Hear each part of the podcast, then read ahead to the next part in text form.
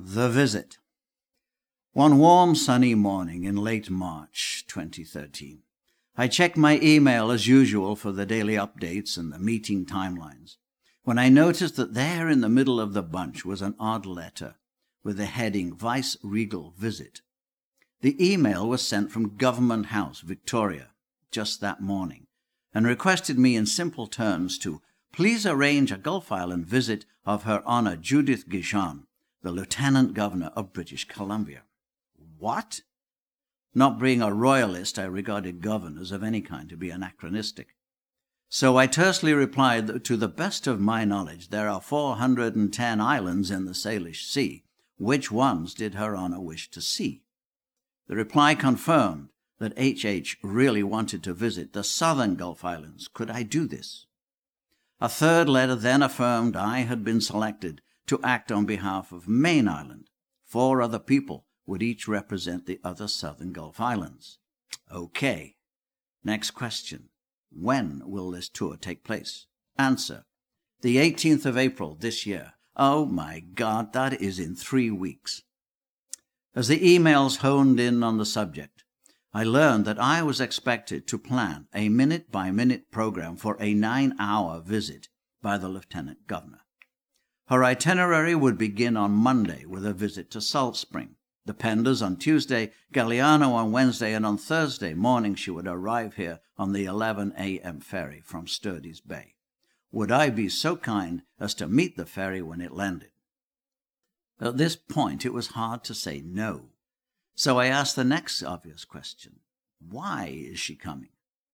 I wondered if the Queen was concerned the islands might want to secede from Canada. The official answer was she wished to visit the island communities and meet the people. Ah, that meant she was not interested in views and tourist sites. Confirmed. By my calculation, a nine hour long visit is 5,600 minutes. This was serious business. An event like this is a grand tour or an agricultural fair. This called for a crisis meeting of community leaders representing key organizations to brainstorm the options. From there, I developed a program and a list of scenes with a coordinator for each one. Within three days, I had a draft show that included all the major community groups, the school, the RCMP, and the Gulf Island Water Taxi based in Ganges. The group met regularly, and I was required to send all this information to Government House Security for approval. That done, I was informed I was totally responsible for the safety of the vice regal visitor, and that government house security would monitor every move by GPS and continual cell phone relay. I was pleased I had already engaged the RCMP in case there was an insurrection. The morning of April 18 arrived with rain and wind.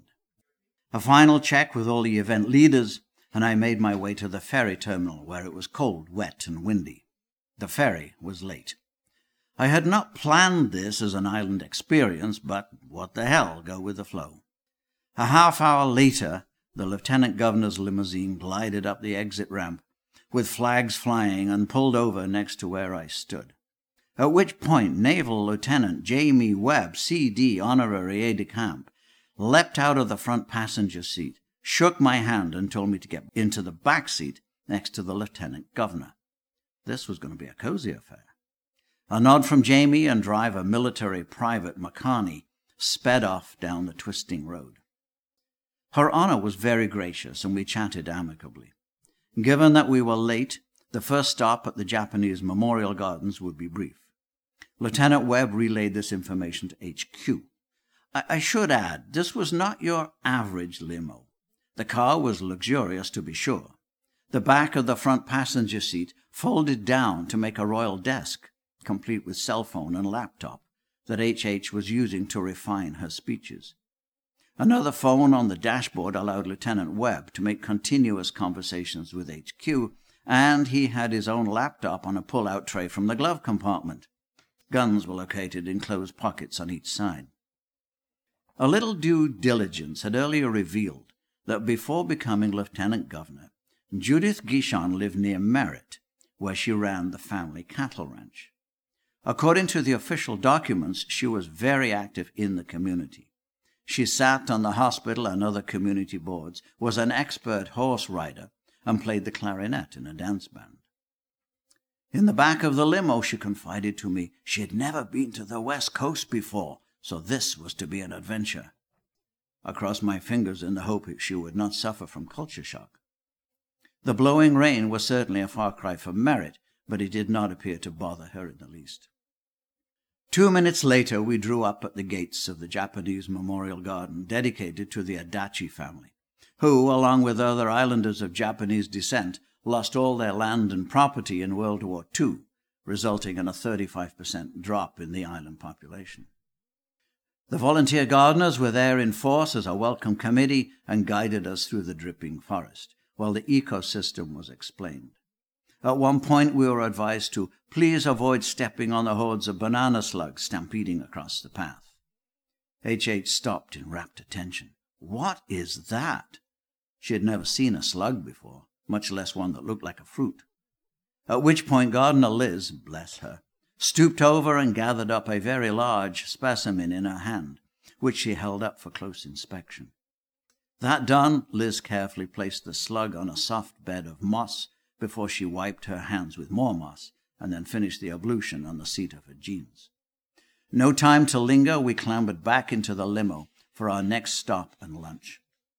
Heidi, my contact at Government House, insisted this was a working visit to meet the community, so I had invited representatives of all the major societies and service groups to each send one member for an informal lunch where they could share their stories of success and relate the challenges about life on a small island.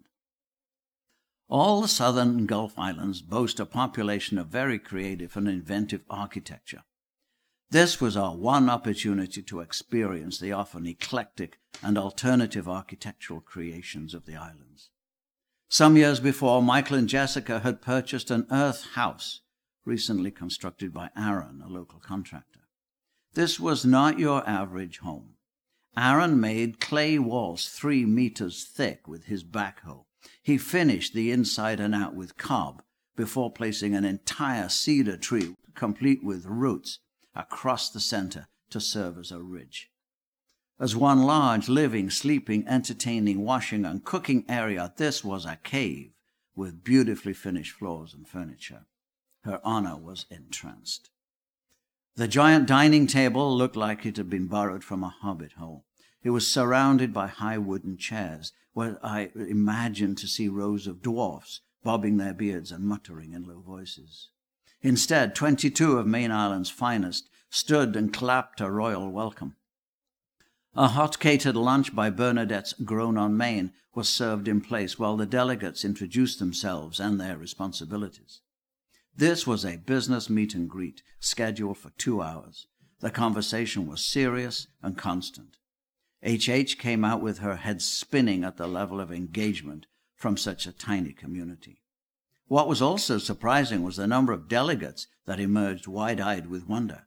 I had no idea this was happening in our community. We should do this every year. Thanks. The next two stops on our rain tour was the fire hall and health center where the professionals turned out in full gear and smiles. The firefighters stood proudly in line in front of their state of the art equipment and tried to explain how it all worked.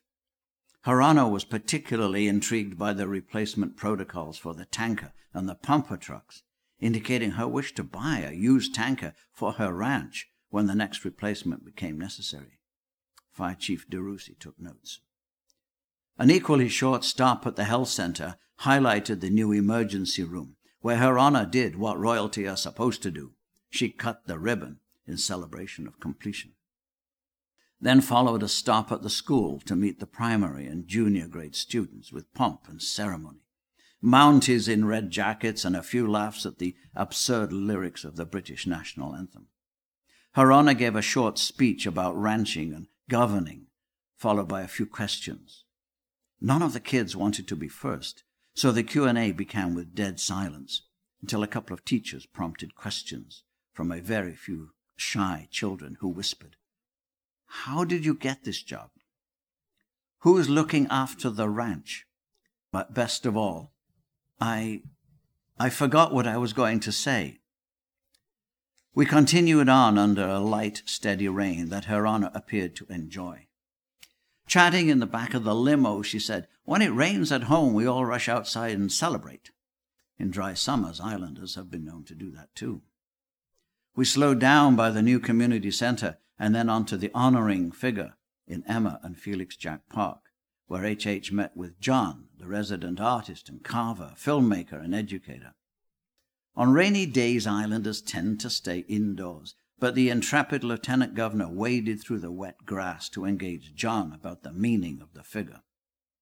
By now quite wet, the entourage motored on past the new library in Miners Bay to St. Mary Magdalene Church, where she was greeted by the loud strains of an organ rehearsal by Mary, and a short history of the old church by the Reverend and Venerable Ellen Willingham. Returning to the viceregal chariot, Her Honor then drove through Miners Bay village past the old agricultural hall and onto a B&B for a quiet hour of rest and relaxation. A nine-hour continuous schedule is enough to daunt an athlete, so an intermission was called for. Initially, this was scheduled as a two-hour break. The lieutenant governor was now limited to just over one hour. Tourist accommodation occurs on all the islands, and I had had a hand in the construction of this lodge, now a quiet country retreat. So I asked the new owners if they would accommodate a royal representative. Julie and Richard were at the door to welcome their short term guest with tea and cakes and quiet. It was not long after tea was concluded before I returned to guide us through Act Two of the visit. Thinking of children brings to mind the reality of island living. How many children around the world can boast that they go to school by water taxi? Would HH be interested in meeting the high school students when they return from Salt Spring? Government house security had no qualms, so a few phone calls to Bob, the owner of the Gulf Island water taxi, confirmed the time of arrival of the 48 seat graduate at 5:15 p.m. at the Miners Bay dock. Parents would be there and we could take the official party down onto the lower floating deck. That would be a real island experience. Just before I left home that afternoon, Bob phoned me to say it was raining and the wind was still blowing. The water taxi, explained, is sometimes pushed by the wind into making a hard landing at the dock. Maybe it would be better if everyone stayed up on the main dock and had a meet and greet at the top of the ramp instead. No problem, Bob. Thanks. We'll do that. The four of us in the limo arrived at the dock at 5:10. The two RCMP officers in red serge were standing at the head of the dock chatting with the waiting parents. They made the introductions and shook hands. The RCMP saluted. Before we walked along the dock to the top of the ramp. The umbrellas demonstrated their inability to work in a wind and the two officers offered to stand guard against the weather to shield her honor from the rain, at which point it was their turn to hold on to their broad rimmed hats or lose them in Active Pass. After a few minutes' wait, a rooster tail of water identified the graduate, hurtling across the whitecaps, and a minute later a gray hull came into view. Everyone was watching with interest as the vessel slowed down and came in for a final turn, when suddenly, wham! A wave caught the hull, and the graduate was smashed against the dock, causing it to tip violently like a cork in a toddler's bathtub. The dock rocked like never before, first one side, then the other, again and again and again as though pushed by a giant invisible hand. Without handrails, no one on that float would have been left standing. The float dock was still rocking wildly when the kids tumbled out and made their way toward the ramp. My head was still filled with images of the lieutenant governor, the naval lieutenant Webb, and two RCMP officers in red serge all paddling in the salt chuck. Now, as I write, I can still visualize those two wide brimmed Mountie hats tossing in the surf as the small party dragged itself to shore.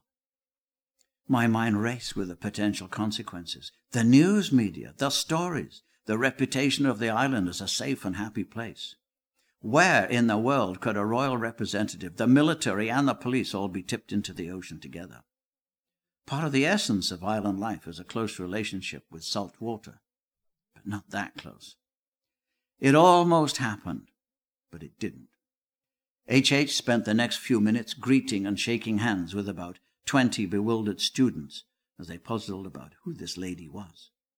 Then, leaving the dock, turned into a photo op. The parents wanted photographs of their children with the lieutenant governor and the RCMP.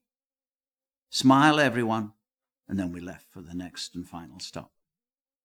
Her Honor could not leave the island until the late ferry to Saturna, sometimes after 9 p.m. That meant we had to arrange dinner. Now, a collective island dinner is called a potluck party. Could we turn the vice regal dinner into a celebration with music and dancing? Government House said yes, that would be fine, as long as we could ensure that HH was escorted to the ferry on time. A celebration it was. We would show the Queen's representative that islanders know how to live well, and we could have a party for everyone. The islands are renowned for their collective artistic genius, and Mayne is no exception. So committees were set up to organize food, furniture, decorations, music, entertainment, and the cleanup. So when Her Honor walked through the doors of the school gym, it looked like Ali Baba's cave from A Thousand and One Nights, with about a hundred and fifty people in attendance. Everyone stood while Her Honor and the RCMP marched up to the head table to the sound of bagpipes by Piper Dunn. A formal introduction was given by Sheila, the chair of the Islands Trust, who congratulated H.H. on the occasion of her tour by presenting her with a map of the islands. Young Grace presented a bouquet of flowers and then followed a few short speeches before the important part, the food. Pat and the catering committee had arranged two long banquet tables in parallel, loaded with food, so four lines of people could move through simultaneously. Her Honor was stunned, and so was I when she acknowledged she'd never been to a potluck before. Potlucks are so common on the island, we assume everyone has them. The menu featured dishes to suit all tastes. The vegetarian, gluten free, salmon, local veggies, spicy, not spicy, an array of cheesy dips, and wild island venison. By now the band was playing and the hall was filled with chatter. Naval Lieutenant Webb and the military driver sat with the local RCMP. Constable Davies and they got along so well that the driver Elizabeth was persuaded to quit the military and become a cop. Liam and Don maintained a steady stream of music, pausing now and then to accommodate a solo artist.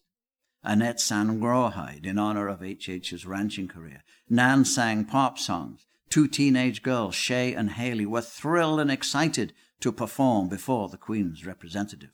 They chatted and they sang, and they closed by presenting Her Honor with a gift certificate for free riding lessons. Stephen sang classical arias, and the island vet and concert pianist Elizabeth played a medley of classics that included Clair de Lune by Debussy. Their music was sublime. H. H. cried with happy tears. She said later, her mother had been a concert pianist and frequently played Clair de Lune. Janine then hammered out a rap poem she had written especially for the occasion. Then followed a contemporary dance solo, closing with Celtic folk songs by Lael and Gale. If the lieutenant governor came for culture, the island served it up in buckets. Then came speeches, a few silly jokes by me, and then the serious by island trustee Janine describing the local politics. Then the band turned up the volume to signal time for dancing. As protocol would have it, I asked H. H. if she would like to dance. We tried to waltz, but she was not a good dancer. So we quickly transitioned to a walk around to meet and greet all those who wanted to shake the Queen's hand by proxy. Parading around the hall, she viewed the fabulous display of art, paintings and carvings and ceramics, stunning quilted tapestries by Judy, and an architectural glass by Bill. By now it was getting late, and I was cognizant of the time. Lieutenant Webb kept pointing to the basketball clock on the wall. Time to go. But all was not done yet. The lieutenant governor wanted to make another speech. She didn't want to leave, and she said so. Finally, she made her pre penultimate thank you. That's the one before the one before the last. Then, as we headed to the door, a group of drummers set up the hall rocking with syncopated rhythms. H. H. was mesmerized. She'd never heard anything like it before. I was tempted to ask what kind of community did she come from that does not have potluck dinners and drumming circles? I bit my tongue. All in all, for the three hour event, H.H. was presented with a bouquet of flowers, a map, a certificate for free riding lessons, and an island history book that she could read on the ferry home. By this time, the limo was right by the door with the motor running, and Jamie was beside himself with the looming threat of missing the ferry. The RCMP, bless them, offered to help clean up, so our military driver hurtled through the dark and wet streets as though responding to a bomb attack. The ferry workers and crew were expecting us. When driver Elizabeth stopped the limo to let me out, the lieutenant governor and Jamie leapt out too to give me a big hug. Hugging is what islanders do. It's a good thing. But never in my life have I been hugged by a vice regal representative or a naval officer. All this time, the ferry workers were standing in the rain, waiting. They held the ferry for the limo and the gates closed gently behind Her Honor as they sailed away. Sometimes it's nice to have connections in the right places. When I returned to the school hall, the place was buoyant. The event was a success. We impressed the Lieutenant Governor of British Columbia and had a community party at the same time. I went home for a very large scotch.